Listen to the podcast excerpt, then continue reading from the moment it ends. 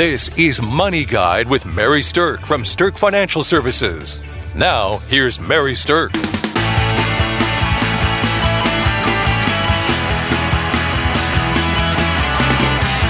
Welcome to Money Guide with Mary Stirk, and today we're going to talk about college saving top tips. There are a lot of different ways to save for college, and there's a lot of different ways to utilize the money you have saved for college. So it's August, and we thought that a college-focused show would be just the ticket right about now. So with me, I have financial planner Kelsey Banke. And Kelsey, what would you say is the absolute top-of-mind, most tax-advantaged way to save for college that is the most popular one right now? Well, for sure, it'd be the 529 plans, Mary, and that's because they're pretty flexible, right? In how to use them, and there's a wide variety of people that can use them. So that's kind of the exciting benefits of that, and we can dive into that today. Yeah, and one of the things that's interesting about the 529 plans is the evolution of them. So when they first came out, they weren't nearly as flexible as they are now. But now they actually allow you to save money for education in a tax-advantaged way that you can use not only for college, but you can now use it for K through 12 tuition. And so it's really opened up from a flexibility standpoint into what you can actually use that money for. So when it comes to a 529 plan, the first thing to understand is that they're connected to the states. So the reality is that almost every state has a 529 plan and that you can use any state's plan no matter where you actually are. Yes, that's true. Now, there is sometimes a benefit for using your own state's plan. Some will give you, some state tax benefits potentially. Mm-hmm. So it is important to explore that. If your state doesn't offer that, then you might want to shop around and see if any of the states have a better plan for you based on, maybe the investment choices or company you like better or something like that. But first, you would definitely want to identify if you get any benefit for using your own plan, own state's plan, as opposed to an out-of-state plan. Now, it doesn't matter where your child goes to college, mm-hmm. In as far as which state you use. So the location of the school, the location that you live, as far as the tax benefits from a federal level, really don't matter from the plan standpoint. And that's because there's no federal deductibility when you put your money in. So it doesn't matter what state's plan you put your money into, you're not going to get a federal tax deduction for contributing. But what you do get, you get the ability to accumulate value in the 529 on a tax-deferred rate. So any earnings that happen inside the account are deferred on their taxation. And you actually can take those earnings out tax-free if the money is used to pay for qualified education expenses. So there's a lot of different interpretations of what that means, but generally speaking, it's going to be room and board, tuition, books and fees, and then supplies that are needed. So it can be a computer or things like that, that you need for school. That is something that generally speaking is a qualified expense. But when you think about room and board, it doesn't necessarily have to be a dormitory. It can be an apartment as long as it's like for college living while your child is enrolled full-time in school. So those are the general categories that the money can come out and be used for, where you're going to get that federal tax break on the back end of things. Now, yeah, that's pretty awesome benefit, if you mm-hmm. ask me, to be able to, if you think about people who take advantage of this early on for their children or grandchildren, and they save maybe for several years and have, potentially several years worth of growth. That's the whole point of trying to use this, is you're hoping for some growth. And then to be able to take that out tax-free if they go to school and have those expenses, could be a pretty great benefit. Yeah, and normally it's an unlimited amount when it's a college or graduate school in the United States that's accredited by the Department of Education. But if it's coming out for K through 12 tuition, it's normally capped at $10,000 a year is what you can take out. So just be aware that there's some nuances in terms of how you can actually take money out of 529 plans. Now, in terms of the limits of contributions, what's nice about them is that they actually have high lifetime contribution limits. So you actually can put up to, and this does vary by state, but a lot of states are as high as $350,000 can be contributed to a 529 plan. So it's a beautiful way to actually create a huge pool of money that's education focused when you have a large estate. You can contribute it to the 529 plan. All of the growth on that would be going tax deferred going forward. All of the earnings can come out in a tax-free way if it's used for qualified education expenses, and you can put a big bunch of money into it. Now, most people aren't putting $350,000 into it right at the get-go. Most people are putting monthly amounts in or annual amounts in for their kids.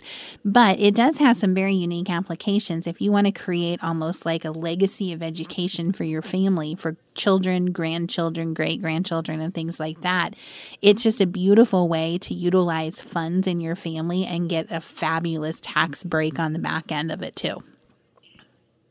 Yeah, and this is one of the benefits. There's not a whole lot of them, it doesn't seem like, when we're looking at investments, but this is one that has unlimited participation. So anyone, regardless of what their income level is, can use a 529 plan for saving for education, which is kind of great. For right. Those people that make a lot of money in the year and all that, they're not being limited to their participation. They can go ahead and participate. So one of the reasons that you can actually get so much money into here is because you can actually do what's called accelerated gifting. And 529 plans have this kind of unique advantage. And this is something that's really cool for grandparents, right? So if you're a grandparent and you're wanting to help that little tot, plan for college in the future, then you can contribute to your grandchild's education, while reducing your own estate, which may have been subject to some type of unique taxation. So because of this accelerated gifting thing, then in a single year, you can actually give a lump sum gift of up to 5 times the annual gift limit, which right now is $15,000. So in a single year, you could actually gift up to $75,000 per person to a 529 account for somebody, which means a married couple can gift up to $150,000.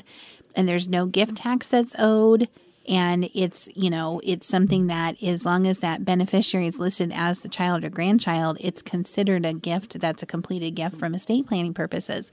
So there really is opportunity for grandparents to supercharge and accelerate the savings in retire or in these 529 plans for their kiddos, their grandkiddos.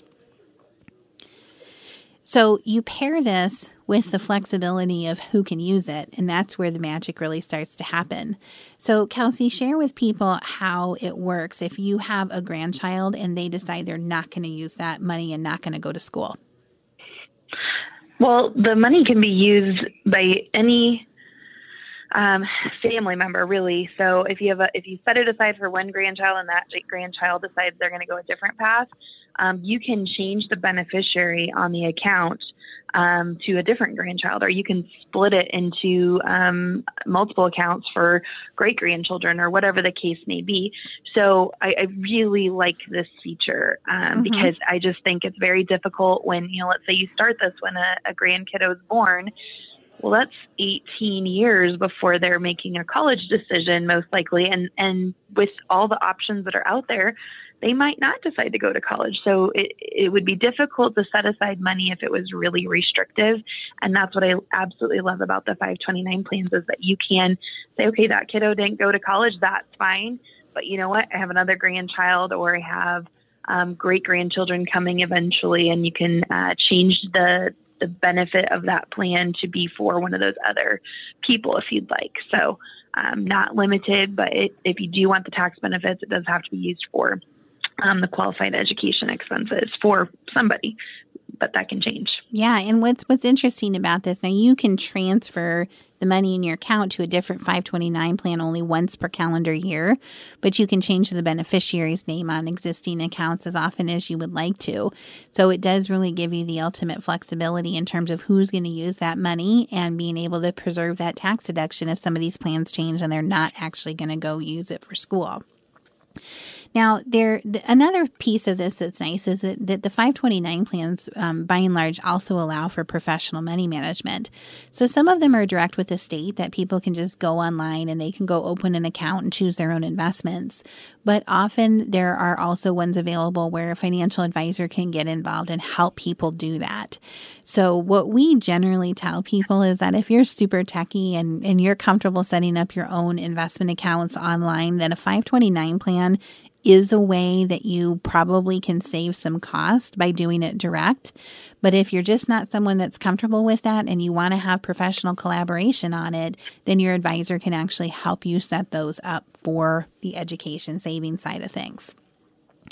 Now, with every investment, there is certainly potential drawbacks. Of course, 529s don't necessarily have guaranteed rates of returns, and their investment flexibility is going to be a little bit limited, meaning that you're going to be limited to the investment choices that particular state's 529 offers. And you can only change the investment options on your existing contributions at a maximum of twice per year. So there's a little bit of nuance to understanding how to actually manage it. But those, by and large, are the most common ways that people do save for college.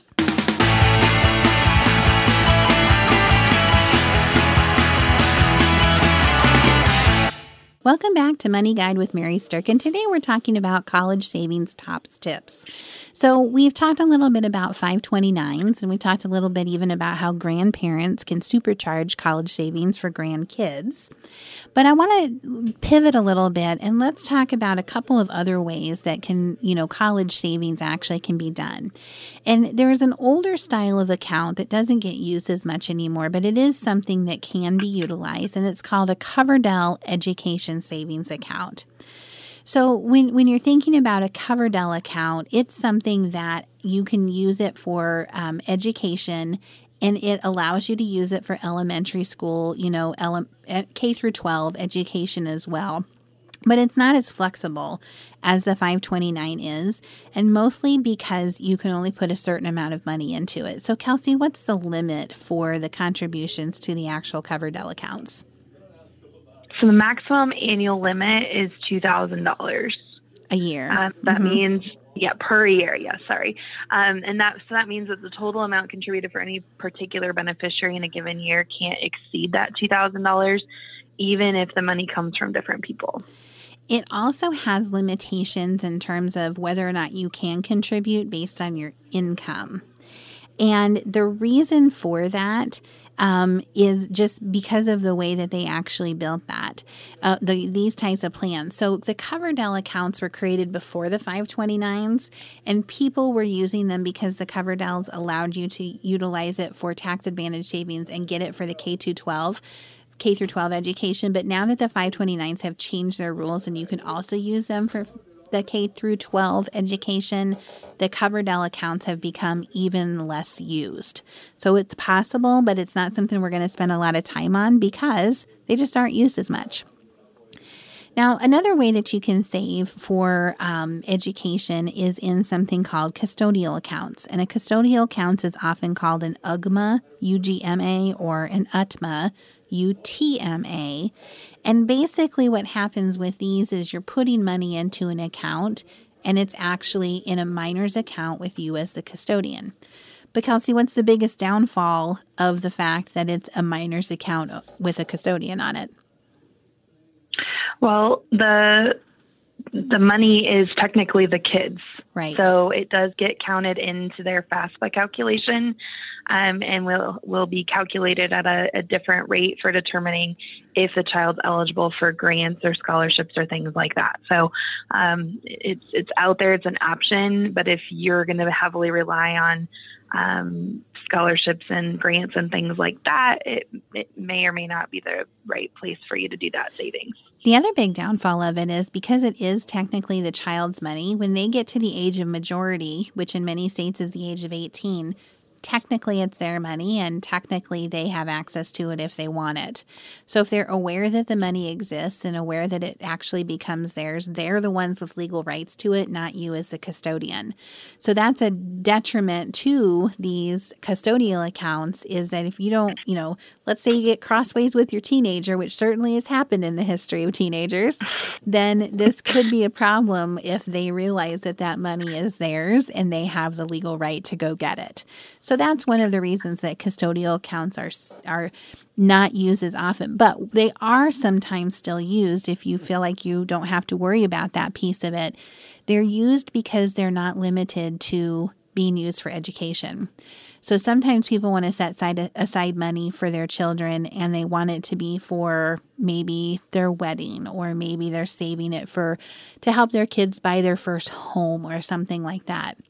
And a custodial account is a great way to do that because it doesn't have the limitations on it that it's supposed to be used for education.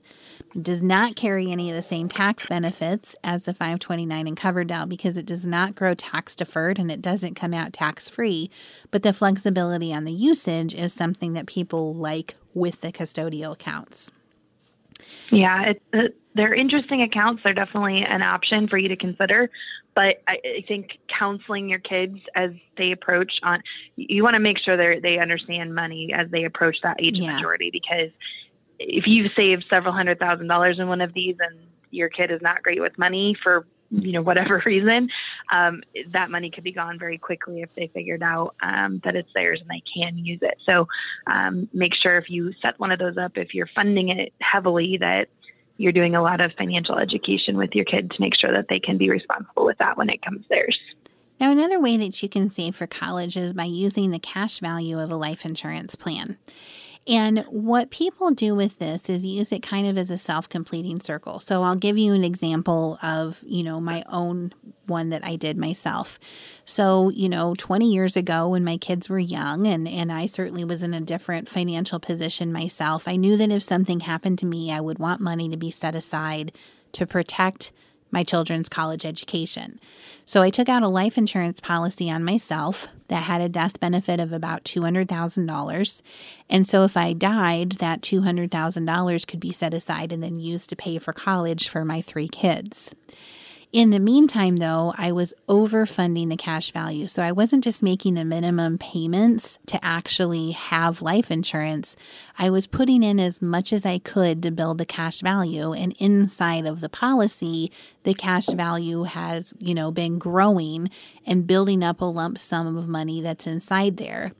And the cash value in many life insurance policies can be structured so that if you want to borrow that to use it for college, or even just simply withdraw it when the time comes that college expenses hit, you have the opportunity to potentially do that. So a life insurance policy for college planning can be a savings vehicle as well as an insurance vehicle in case something happens to you as the parent, to provide money to set aside to be used to pay for college. Now, what I did with my kids is I actually did a combination of a 529 plan and this life insurance cash value strategy. And the reason for that is that having 3 kids, I wasn't exactly sure who would go to college, who might finish college, and exactly how much money that might cost. I didn't know who would be getting scholarships and who wouldn't be getting scholarships and things like that. So I wanted to have kind of the ultimate flexibility. And then if the kids didn't use it, I didn't want to have all the money trapped in a 529 plan that's for education purposes.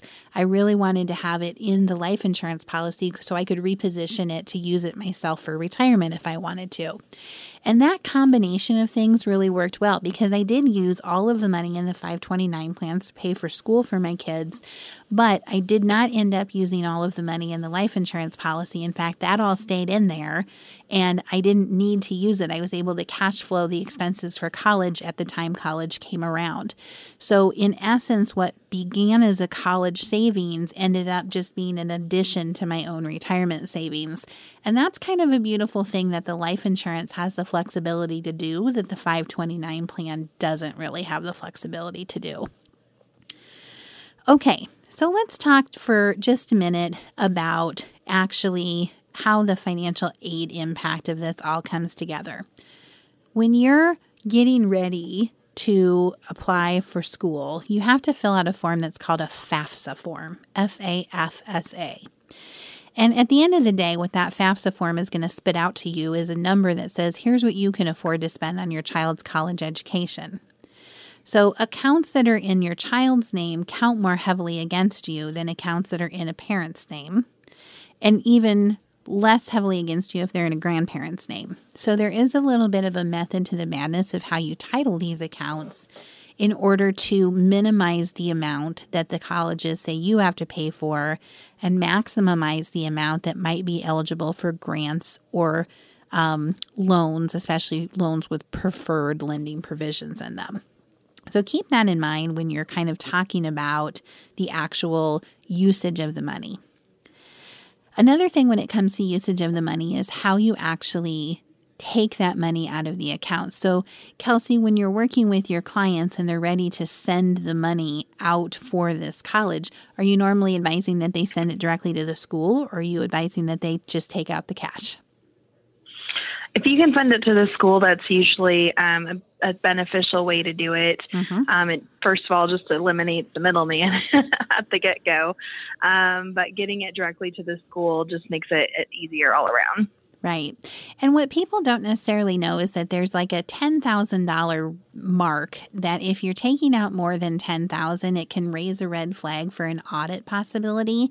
But if you can show that it just went directly to the school, it really does reduce that potential of the audit possibility. If you take out $10,000 and just have it come to you, then the IRS might become, looking around in an audit to say, where are the receipts that prove that you had an education expense? Whereas if it went directly to the school, the proof is already in the fact that it went directly to the school. So those are some really great tips in terms of how to save for college in a tax-advantaged way. And also a few things to be thinking about on the end of the day, at the end of the day when you're actually ready to start taking those monies out and using them for school. So we hope this has been timely with back to school time, and we hope that it's been valuable information. And we thank you for listening to Money Guide with Mary Stirk.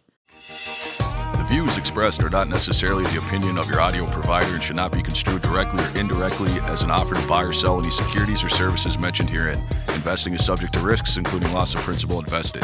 Past performance is not a guarantee of future results. No strategy can assure a profit nor protect against loss. Please note that individual situations can vary. Therefore, the information should only be relied upon when coordinated with individual professional advice. Securities and investment advisory services are offered through Woodbury Financial Services, Inc., member FINRA, SIPC.